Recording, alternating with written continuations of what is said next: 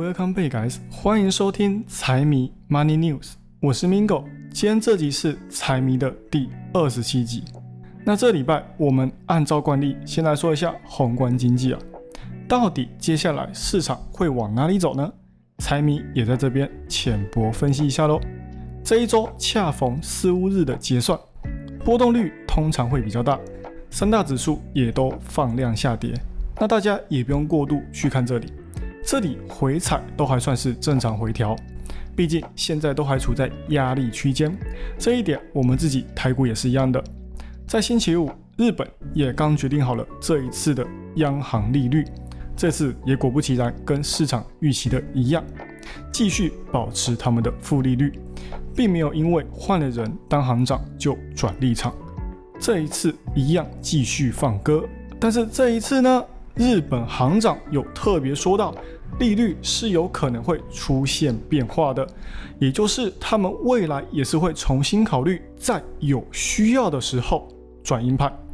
现在放眼望去，也就只剩下日本跟对岸中国还在放宽财政的。那如果日本真的在接下来的时间，不管是何时，只要他们转了立场，收紧了政策，不再继续的去维持他们长期以来的宽松措施的话，那对于不管是日本还是全世界的流动性来讲，都会是一个不小的打击。那我们讲回来最近股市的变化，可以注意到散户是开始蠢蠢欲动了，之前他们不敢进场的，现在看着前面的上涨也都忍不了了。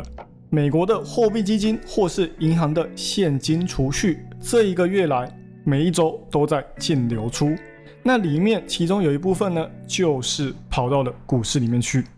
大家都跑去加仓，都纷纷把自己的储蓄拿出来投入股市。很明显，很显然，市场有点过于乐观，再加上贪婪情绪非常浓厚，越来越多人跑出来问杠杆的事情。那现在这个位阶呢，不确定接下来会不会先回调。我建议操作上面呢都谨慎一点，大家还是要注意一下。但是整体来说呢，现在还是非常好的位阶啊。前面突破牛熊结构技术面开始走多，感觉真的要回调的话了，回撤下面的支撑之后就会继续往上攀。这里道琼的话，我们就看38000左右能不能站稳，因为现在在资金不断进场的情况底下，它还是很有可能在下礼拜往上收高，直接把红 K 给吃掉。至于标普的话，因为上一周突破前高4280到4300左右的压力位已经变成一个支撑价位了，所以回调的话，我们就去看这个区间有没有去尝试跌破。那最后纳指的话，我会看下面的14480到14600这个位阶，那在上面的14700到14900，我是觉得如果强势的话就不会跌破，这全都要看买盘的火力到底够不够。那每一个人都会有自己的支撑以及压力区，这只是 Mingo 我自己的看法，大家参考参考就好，自己判断最重要。好，那我们讲完大盘以及日本的消息，我们接下来继续讲我们的个股。那这礼拜 Black Rock贝莱德集团，也就是我们俗称的黑石集团呢，这礼拜向市场宣告他们准备进军币圈了，他们要推出自己的比特币 ETF，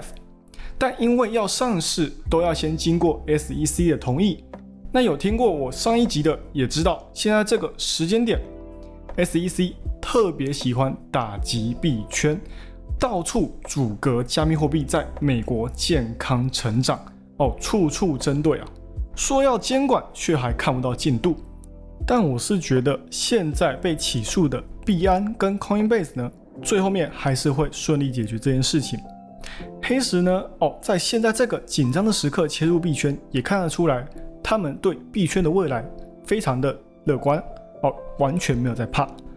但是呢，这件事情上面他也不是第一个申请比特币 ETF 的。就像我说的，现在市场，也有存在很多期货类型的，也就是合约交易类型的 ETF， 再加上它也不是要成立自己的交易所，或者是要上自己的币种，所以相对的，我认为监管性也比较不会受到质疑。那我就来讲一下这一次黑石他们的操作。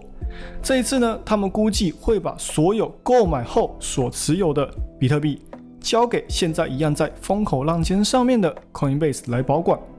然后至于这个 ETF 呢，它的价格也会对照现在的比特币的价格数据来定价。在昨天他们有特别说，这一次会以现货 ETF 来申请上市。我稍微说一下现货与期货的差别。如果是以现货来持有的话，就代表说他们必须真的去购买比特币，是要实际去买进的。ETF 的股价反映的是比特币当下的价格，而期货 ETF 持有的是比特币的期货合同，价格定位是对于比特币未来价格的预期。那币圈现在兴奋的原因则是，如果现货 ETF 上市，这会比起那些企业机构直接去购买比特币并持有，还要更能让市场有流动性。为什么会更有流动性呢？因为你直接去购买 ETF 会比你去直接购买现货还要来得容易。就看我们台湾大盘0050或0056好了，你总不可能把 ETF 里面有包到的公司都给它买一轮吧？就算你有那个闲钱，但是你也会懒得去买嘛，还不如直接去买全都有的 ETF， 里面的成分、内容物还会帮你管理，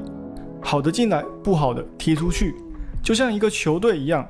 好的球员就会得到好的合同，不好的就会请你出门左转人事部报到。那也就是说，这样子操作下来呢，就会相当于大幅度的去提升了比特币的普及率。那假如说这一次黑石真的给他如愿以偿上市的现货 ETF， 那同样的也是会给其他想要介入币圈的机构开一个先例。那是因为从以前到现在，任何想要上市现货比特币 ETF 的企业呢，都没有任何一个人有成功过海关的，全部都被政府所养的合法流氓 SEC 给挡了回去。而且加上比特币现在都已经变成固定供应了，只要他们的流动性上去的，价格自然而然也会跟着上去。那也因为物以稀为贵，大家都喜欢往人多的地方聚集，价格就会越垫越高。只是现在的问题就是，像我刚刚说的，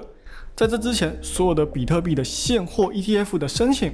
全都被美国证监会合法流氓 SEC 给挡掉了。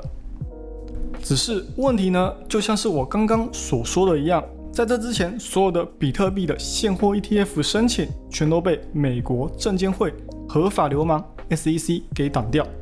现在有在交易的也是少数的期货性质的 ETF， 所以也不能确定说这一次黑石申请一定会通过。那最近币圈呢，也是因为监管问题载浮载沉的，币圈回到牛市的阶段性暂时停止了。现在美国国会也在准备一些针对币圈的法案，虽然他们的目的是要让监管变得更加透明，但是其实讲白了就是想要彻底管控一个不受控的市场，让政府机构渗透到币圈里面，这也有好处了。这样就比较不会出现像之前有公司管理不当就倒闭，或者是像 Luna 币一样那样子给人家画大饼炒高价格，瞬间又因为市场大量抛售脱钩崩跌，又或者像以前的 OneCoin 庞氏骗局。这些只要等政府机构介入之后，这些事情就会发生的少一点，还是会有，但是有政府的介入之后呢，我相信透过监管的能力，也会让更多市场外的交易者进场去尝试一个从没有碰过的市场。所以如果这一次的法案能够顺利通过，对币圈来说也不尝是一件好事。 Coinbase 的 CEO 最近也有接受采访，他有说到他们会跟 SEC 干到底，他们不断跟 SEC 沟通配合他们，结果换来的却是 SEC 蛮不讲理的起诉，企图要以执法的手段实施监管。接着他继续讲，他们会不断的去上诉，找到让整个币圈生态最完美的结果。所以我看这件事情呢，我会觉得非常的乐观，他们有去处理，也希望得到一个最完美的结果，就代表说他们不会不愿意去配合调查。最后面，我相信 SEC 应该会退让一步，让这一个近10000亿的市场重归美国的怀抱。那在这礼拜呢，币圈呢还有出现一个重大危机哦。礼拜四凌晨，也因为联准会的利率决议，对于利率的预期呢，一堆官员出来积极表态，要继续放鹰，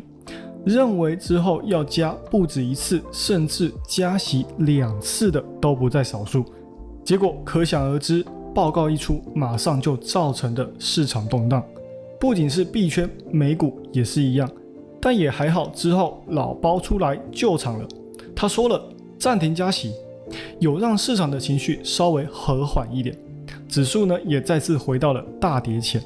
只是这一次老包也不小心透露出了下一次可能会重启加息的消息，因为他在会中谈到了跳过，而不是暂停。如果我们从字面意思来看的话呢，就是这一次的暂停并不是结束，而是一个全新的开始。好，那接下来一样是个股消息。这只个股在发了财报之后意气风发，大涨 4%。 上礼拜也就有一只比较重要的个股有发财报，那到底是哪一只呢？哦，这一只我也有讲到，也就是 Adobe。 那我相信大家对它的软体应该都不陌生，那我这边就不多加赘述了。那 Adobe 在公布财报之后，股价就大涨，感觉出来大家是对这一次的财报非常的满意啊。那公司这一季的表现呢，营收 48.2 亿，同比增加 10%， 高于市场预期， EPS 也同样击败预期。他们的重点，数位媒体跟软体的营收都表现非常良好，都同期相比增加了 10% 跟 12%。公司也说，营收显示出消费者还是非常依赖他们的云端需求，而且这个趋势还在持续的上涨。而他们还说到，现在叫自己是 AI 的公司越来越多，的确他们也算是其中一位，但是跟其他来比的话呢，他们相对的更有优势啊。那其实我觉得他们说的也并没有错哦，像是他们最近新推出的 Firefly 就是基于生成式 AI 去制作的哦，他也把他的这项技术带到了 Photoshop 去了。你可以用它的功能，在短短的时间以文字来修改任何你以往需要很多时间去修改的图片，甚至是影片。哦，这就让很多设计师节省了很多时间了。哦，这不算是新技术哦，之前就有 Midjourney 这样的文字诉说生成图片的软体出现了，只是因为它是 Adobe 啊，它的用户跟一些新创呢是无法比的。很多人是离不开他们的软体哦，这也是为什么这开始推了 AI 之后呢，股价就在1个月内上涨了 44%。 那他们的 guidance， 他们预计下一季的营收会在 48.3 到 48.7， 这一季是 48.2， 也就代表说他们并不认为 Q3 还能够继续维持高成长的营收。那 EPS 跟全年营收呢哦，他们也是给的非常的谨慎啊，看来他们也没有因为年初的 AI 风气让他们的信心膨胀。高盛、大摩、小摩哦，也现在也都纷纷调高他们的目标价。只是呢，他们对于 Adobe 的目标价也发表声明说，他们认为 Adobe 的确可以看作是生成式 AI 大战的有力竞争者。但听到这里，大部分人应该都能听出一点玄机了吧？也就是他们现在的目标价调升最主要的原因，不是因为他们的业绩，而是因为他们的产品跟 AI 现在上面的研发。但是长期来看的话呢，他们的用户粘性跟大数据的优势，对于他们来说要抓住这一次的机会其实并不难。而且他们31倍的估值当然也算合理，未来继续上涨的动力也还算很够。那这礼拜还有一件大事，也就是星期三早上凌晨1点 AMD 的 AI 发表会。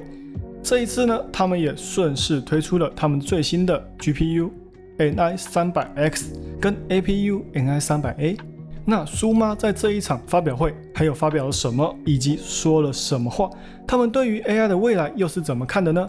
想知道的就麻烦各位去追踪财迷 Money News 的 IG 跟 FB 咯，我都有做好精美的图文来解说这一次的发表会。感兴趣的就在 IG 跟 FB 查询财迷空格 Money News 就可以查到咯。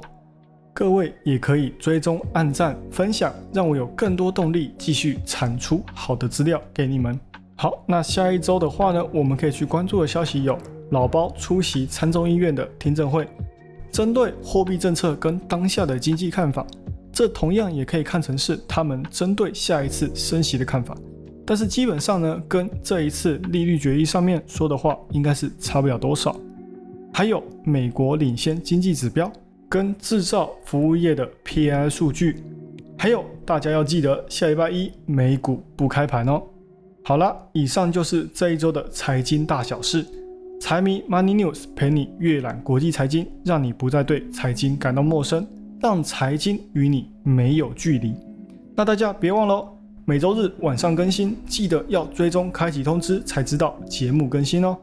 喜欢我节目的朋友们，帮我多多推荐给你的亲朋好友，记得 follow and share， 一定要给它按下去。那就这样咯，我是 Mingo， 我们下集再见，拜拜。